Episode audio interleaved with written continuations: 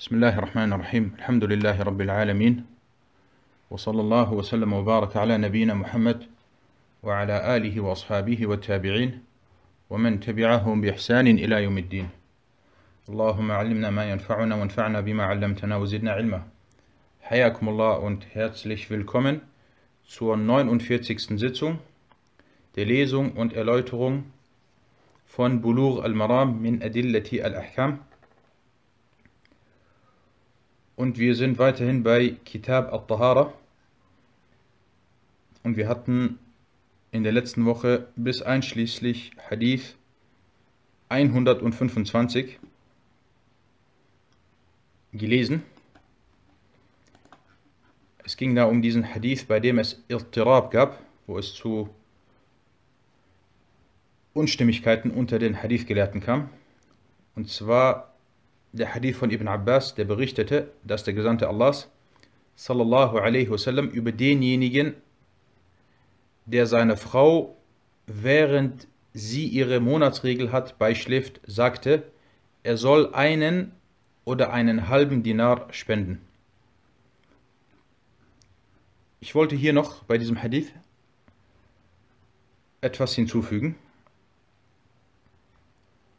Und zwar, dieser Hadith wurde als Beweis angeführt, dass derjenige, der seiner Frau beischläft, während diese ihre Menstruation hat, einen oder einen halben Dinar zahlen oder spenden muss. Und das ist die Ansicht von Ahmed und die frühere von Ash-Shafi'i. Sprich, das zählt zu den Mufradat in der Madhab von den Hanabila. Al-Mufradat, das sind die Aussagen oder die Ansichten, die alleine von den Hanabila getätigt wurden. Die zweite Ansicht besagt, und die Hanabila natürlich, sie nehmen diesen Hadith als Beweis. Die zweite Ansicht besagt, dass nichts auf ihn lastet. Jedoch muss er Tobe machen, also er muss Allah um Vergebung bitten. Und das ist die Ansicht der Mehrheit der Gelehrten, Al-Jumhur. Dazu zählen die Hanafiya, Malikiya und Ash-Shafi'i in der neuen oder in der späteren Aussage. Und das ist auch eine Überlieferung über Ahmed. Und dieser Ansicht waren auch einige Tabi'un wie Ibn Sirin, Ata und Ibrahim al-Nakha'i. Und sie sagten, dass der Hadith unklar ist und es zu Unstimmigkeiten kam. Und deshalb kann er nicht als Beweis angeführt werden. Und sie sagten auch, dass ein Urteil nur dann gefällt werden kann, wenn der Beweis authentisch und bestätigt ist. Dann ein weiterer Punkt, und zwar diejenigen, die der Ansicht waren, dass die Spende verpflichtend ist, sagten, dass dies nur vom Mann entrichtet werden muss und die Frau keine Sühne zu zahlen hat. Aber wenn die Frau Wissen darüber ist und hierbei, hierbei dem Mann oder dem Ganzen zustimmt, dann muss sie auch eine Sühne oder die Sühne zahlen, genauso wie der Mann. Nein. Und es ging hier um diese Sühne. Und diese Sühne ist ein Dinar bzw. ein halber Dinar. Und ich glaube, ein Bruder hatte ausgerechnet, wie viel das ist. Vielleicht kann er uns nochmal daran erinnern, wenn man das heute in Euro umrechnen würde, wie viel das ungefähr wäre. Er hatte mich da, ich hatte einen Bruder beauftragt oder einen Bruder darum gebeten, dass er das versucht auszurechnen. Na, wenn er das kann, soll er das kurz erwähnen. Das zur Hinzufügung. Kommen wir zu den neuen Hadithen.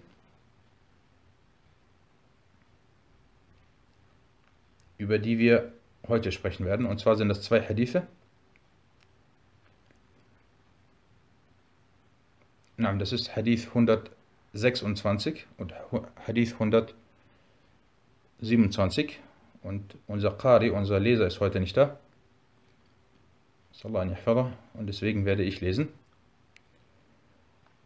وعن أبي سعيد رضي الله عنه قال قال رسول الله صلى الله عليه وسلم أليس إذا حاضت لم تصلي ولم تصم متفق عليه في حديث طويل Hadith 126 Abu Sa'id al-Khudri, möge Allah mit ihm zufrieden sein, berichtete, dass der Gesandte Allahs, Allahs Segen und Frieden auf ihm sagte, ist es nicht so, dass, wenn die Frau ihre Periode hat, sie weder betet noch fastet?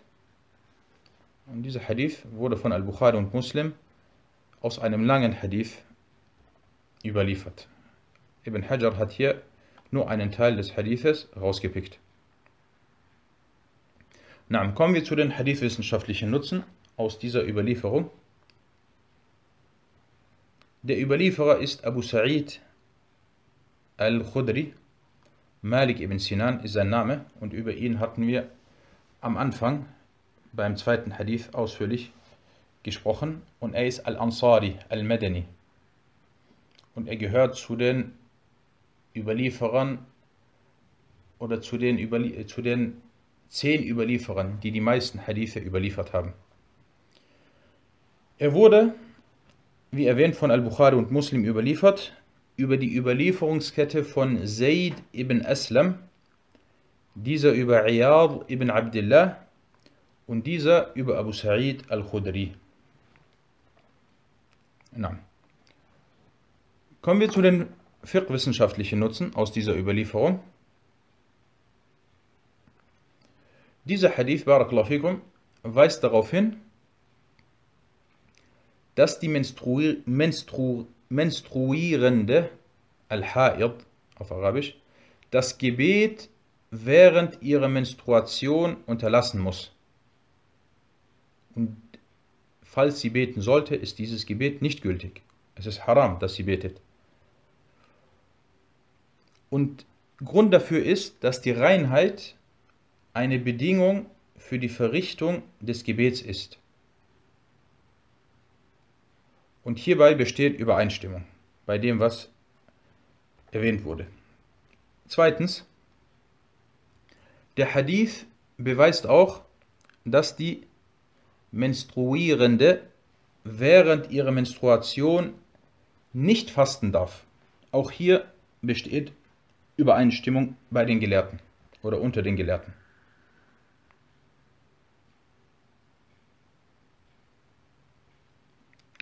Drittens,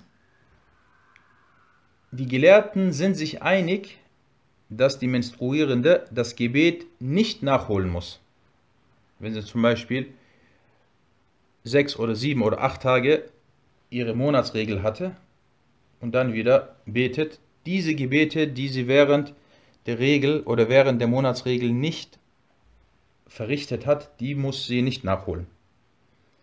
Im Gegensatz zum Fasten. Sie darf nicht fasten, aber diese Tage, die sie nicht gefastet hat, im Ramadan, diese muss sie nachholen. Fünftens, der Menstruierenden sind darüber hinaus laut vielen Gelehrten auch noch einige andere Gottesdienste nicht erlaubt. Wir haben jetzt zwei Sachen, das Gebet und das Fasten. Hinzu kommt das Betreten der Moschee oder das Verweilen in der Moschee ist für sie nicht gestattet. Die Umrundung um die Kaaba, At-Tawaf, auch das ist laut Übereinstimmung der Gelehrten im Normalfall nicht erlaubt. Es wurde eine Ausnahme erwähnt von manchen Gelehrten, dazu komme ich inshallah später ausführlich. Die Rezitation des Koran. Es wurde gesagt, sie darf, während sie ihre Menstruation hat, nicht aus dem Koran lesen oder nicht den Koran rezitieren. Hier kam es zu Unstimmigkeiten und auch dazu kommen wir inshallah gleich ausführlich. Sie darf den Mushaf, also den Koran, nicht mit bloßer Hand berühren. Na. Sechstens, die Malikier sagten, dass die Menstruierende aus dem Koran lesen darf, insbesondere wenn sie den Koran lehrt oder wenn sie den Koran lernt. Sie ist eine Lehrerin oder eine Schülerin, dann darf sie aus dem Koran lesen ohne es aber anzufassen mit bloßer Hand, sondern entweder liest sie zum Beispiel aus dem Handy oder sie zieht Handschuhe an aber sie soll den Koran auf jeden Fall nicht anfassen. Und darin besteht eine gewisse Erleichterung für sie. Und dies führt auch dazu, dass sie den Koran nicht vergisst oder nicht vernachlässigt.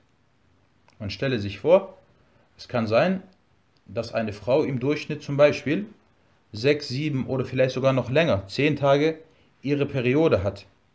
Und das zieht sich dann jedes, jeden Monat in die Länge, immer zehn Tage. Oder beim Wochenbett, beim Nifas, der kann bis zu 40 Tage dauern. Das würde bedeuten, dass sie in dieser Zeit den Koran nicht lesen kann. Was wird dann passieren? Sie wird dann den Koran zum Beispiel wieder vergessen. Oder sie wird ihn nicht lernen können. Oder sie ist eine Lehrerin, zum Beispiel in der Schule, Koranlehrerin, dann würde sie jeden Monat, sechs, sieben, acht Tage, je nachdem, würde sie den Unterricht nicht leiten dürfen oder nicht leiten können. Und von daher ist diese Meinung eine starke Ansicht. Und das ist auch die Rechtsschule von Imam al-Bukhari und die Ansicht von At-Tabari und von Ibn al-Munzir. Und das ist auch eine Überlieferung über Ash-Shafiri und Ahmed. Na, und das ist auch das, oder die Fatwa, die einige heutige oder einige zeitgenössische Gelehrte gegeben haben, dass sie sagen, sie soll den Koran lesen, weil das wird sonst dazu führen, dass sie den Koran vergisst oder vernachlässigt, aber darauf achten, dass sie den Koran nicht mit der Hand berührt. Na, das soweit zu diesem Hadith. Kommen wir zum nächsten Hadith. Das ist Hadith 127. وعن عائشة رضي الله عنها قالت لما جئنا سرف حط فقال النبي صلى الله عليه وسلم افعلي ما يفعل الحاج غير ألا تطوفي بالبيت حتى تطهري. متفق عليه في حديث طويل. نعم.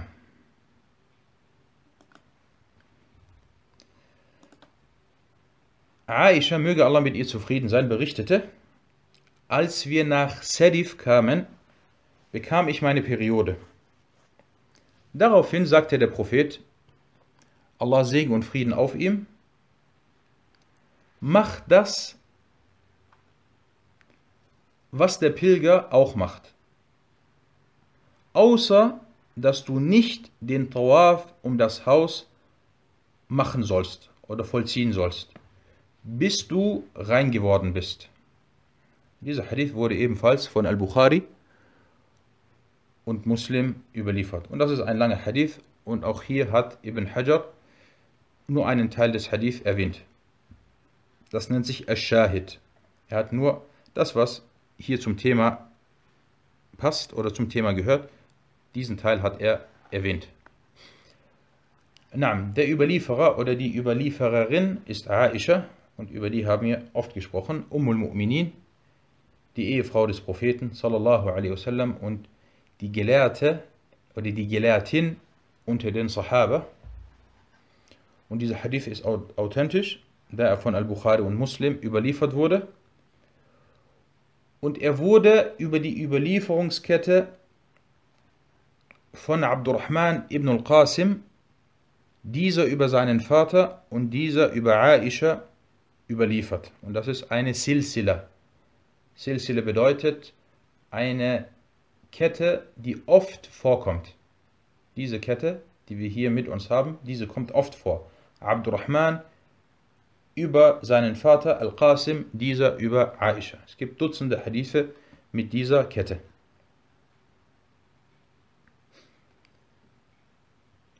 Na, kommen wir zu den fiqh-wissenschaftlichen Nutzen aus dieser Überlieferung. Das ist eine Geschichte. Hier gibt, gibt es eine Geschichte zu diesem Hadith. Und zwar während der Pilgerfahrt, die Sahaba waren unterwegs, der Prophet sallallahu alaihi wasallam, und mit ihm war Aisha, kurz bevor sie in Mekka ankamen. Und die Entfernung damals von Medina nach Mekka, die Leute haben ungefähr circa 10 bis 15 Tage gebraucht, bis sie diese Strecke hinter sich gelassen haben. Heute braucht man mit dem Auto vielleicht 4 oder 5 Stunden und mit dem Zug, den es mittlerweile gibt, sogar noch weniger. Von Medina nach Mekka. Und damals, mashallah, die Leute waren für diese Strecke fast zwei Wochen unterwegs. Und sie waren dann unterwegs und kurz bevor sie in, in Mekka ankamen, an einem Ort, der Serif genannt wird. Und dieser Ort ist circa 18 Kilometer von der Kaaba entfernt. Und Aisha war bereits im Zustand des Ihram, also im Weihezustand. Weil die Leute, die von Medina kommen, in Medina treten sie bereits in den Ihram ein. Die Männer ziehen dann diese weiße Kleidung an, unten der Isar und oben der Rida.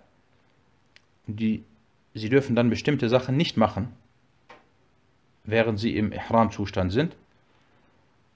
Und das gleiche gilt für die Frauen, aber die Frauen natürlich bleiben in ihrer gewöhnlichen Kleidung. Und dann waren sie unterwegs und in Serif, kurz bevor sie Mekka betraten, überkam Aisha die Menstruation. Sie bekam ihre Monatsregel.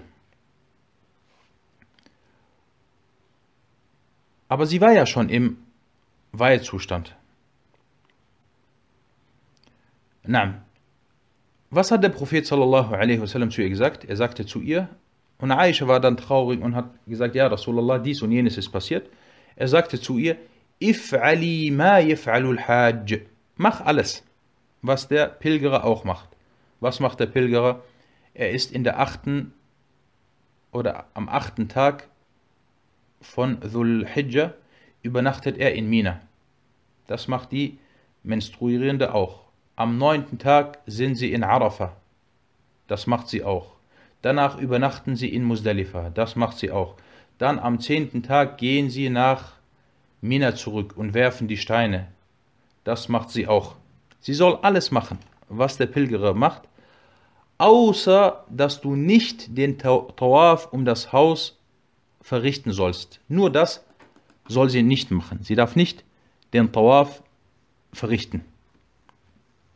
Und deswegen, das ist der zweite Punkt, dass die Menstruierende in den Weihezustand eintreten darf und allen Hajj-Handlungen nachkommen, nachkommen kann oder nachkommt, mit Ausnahme, mit Ausnahme des Tawaf. Dies ist ihr nicht gestattet. Dies ist ihr nicht gestattet. Jetzt haben die Fuqaha eine Sache erwähnt. Sie sagten, was, wenn die Menstruierende den Tawaf vollzieht und während sie den Tawaf vollzieht, bekommt sie ihre Monatsregel. Sie sagten, dadurch wird ihr Tawaf ungültig und dieser muss abgebrochen werden. Und das ist die Ansicht der Mehrheit der Gelehrten, unter anderem der Malikiyya, Shafi'iyya und Hanabila. Aber jetzt gibt es eine Thematik. Vor allem in der heutigen Zeit tritt diese oft auf. Eine Frau macht die Hajj und sie ist dann in Mekka und hat dann kurz vor Beginn oder kurz vor der Hajj hat sie ihre Monatsregel bekommen. Und diese dauert zum Beispiel sieben Tage. Und kurz nach der Hajj oder gleich nach der Hajj wird sie wieder verreisen, mit dem Flugzeug in ihr Land fliegen. Was soll sie jetzt in diesem Fall machen? Wenn sie den Tawaf nicht gemacht hat, dann ist, hat sie eine Säule des Hajj weggelassen. Das geht nicht. Die Gelehrten sagen in diesem Fall, in diesem Fall muss sie entweder warten weiter in Mekka verbleiben und wenn sie dann rein ist, macht sie die Tawaf. Weil den Tawaf, der Hajj, kann man auch einige Tage nach hinten verschieben. Das ist erlaubt. Oder sie sagen, wenn sie verreisen muss, dann verreist sie und kommt wieder zurück, wenn sie rein ist und macht nochmal den Tawaf. Aber wie soll das jemand machen, der aus einem fremden Land kommt und der nicht die Möglichkeit hat, wieder zurückzukehren? Oder nicht die Möglichkeit hat, zu verweilen, in Mekka noch zu warten, weil er hat sein Flugticket und er muss zum Beispiel am 14. oder am 15. von Dhul Hijjah fliegen. Hier sagte Imam Ibn Taymiyyah und sein Schüler Ibn al-Qayyim, dass sie auch im Zustand der Menstruation in so einem Fall den Tawaf verrichten darf. Sie soll dann darauf achten, dass natürlich äh, dafür sorgen, dass sie rein bleibt während dem Verrichten des Tawaf. Und sie darf dann den Tawaf verrichten. Für diesen Fall. Und Ibn, Te Taymiyyah sagte, weil es gibt ja eigentlich hier einen Ijma, einen Konsens, der besagt, es ist nicht erlaubt, es ist nicht erlaubt, dass sie den Tawaf verrichtet oder vollzieht. Und es gibt einen Hadith, der Prophet sallallahu alaihi wasallam sagte, La tatufi bil bayti hatta tathuri. Vollziehe nicht den Tawaf um das Haus, bis du rein geworden bist. Er sagte, das ist auf den bezogen, der die Möglichkeit hat, zum Beispiel zu warten oder wieder zurückzukommen. Der darf das nicht machen. Hier besteht Ijma', Konsens. Aber jetzt in so einem Fall, weil es gibt Menschen, die können sich nur eine Hajj im Leben leisten. Sie haben dafür vielleicht viele Jahre gespart. Und dann ist er aus einem fremden Land gekommen, aus Indonesien oder aus Malaysia oder aus, aus Mauretanien. Und jetzt in diesem Fall oder in dieser Situation ist das passiert. Hm, ist das passiert? Was soll sie machen? Was soll sie machen? Äh, äh, da gibt es diese Fatwa, diese Aussage von Ibn Taymiyyah. Was vielleicht noch ein, eine Möglichkeit wäre, vor allem in der heutigen Zeit, die Frau kann ungefähr ausrechnen, wann sie ihre Periode bekommen wird. Das kann sie ungefähr ausrechnen. Es kann, sich, es kann sich vielleicht um ein oder zwei Tage verschieben, aber sie kann das ausrechnen. Wenn sie dann sieht, oh, subhanallah, genau dann, wenn die Zeit für die Hajj ist und wo ich dann vorhabe, meine, meine, meinen Tawaf zu verrichten, die Umrundung um die Kaaba, dann werde ich meine Monatsregel bekommen. Was kann man dann machen in so einem Fall? Manche Gelehrten sagen, in so einem Fall spricht nichts dagegen, dass sie Tabletten nimmt, sodass sie ihre Regel, Monatsregel, äh, oder sodass sich die Monatsregel verzögert. Na, das ist eine, das ist eine äh, Möglichkeit. Und ich kann mich erinnern, sogar dieses Jahr bei der Hajj hat ein, ein äh, Bruder, der mit uns war, er hat die Hajj verrichtet mit seiner Frau. Und er sagte, laut Kalender von meiner Frau wird sie am zehnten Tag, am zehnten Tag wir waren in Arafah. Am 9. waren wir in Arafah. Und es war schon die, die Nacht auf den 10. Und er sagte jetzt in wenigen Stunden oder am nächsten Tag wird laut Kalender meine Frau wahrscheinlich ihre Monatsregel bekommen. Was soll ich machen? Dann habe ich ihm zu ihm gesagt, übernachte nicht in Muzdalifa. Übernachte nicht komplett in Muzdalifa, sondern bleib ein Teil der Nacht in Muzdalifa. Geh schnell nach Mina.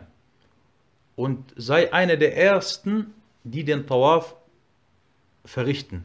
Wenn du dann in Minna angekommen bist, schmeiß ganz schnell die Steine und begib dich dann sofort nach Mekka und verrichte die Tawaf, morgens früh schon. Und das hat er dann gemacht. Dann am Abend habe ich ihn gefragt, oder er hat, mich, er hat mir dann gesagt, wir haben genau das gemacht, was du gesagt hast. Und sagte, Alhamdulillah, es hat geklappt. Es war ganz knapp, aber es hat geklappt und sie konnte noch den Tawaf äh, verrichten. Und wie gesagt, in so einem Fall, das war natürlich großes, äh, äh, sehr knapp bei ihm, gibt es diese andere Möglichkeit, die ich erwähnt äh, hatte. Und wer die Möglichkeit hat, dass er dann zum Beispiel wieder zurückkehrt, vor allem das gilt für Leute, die dann in Mekka oder um Mekka herum im Land leben und es für sie nicht schwierig ist, dann können sie wieder zurückkommen oder die Reise etwas nach hinten äh, verschieben. Na, das soweit zu diesen beiden Hadithen und zu dem heutigen Unterricht. هذا والله تعالى أعلم وصلى الله على محمد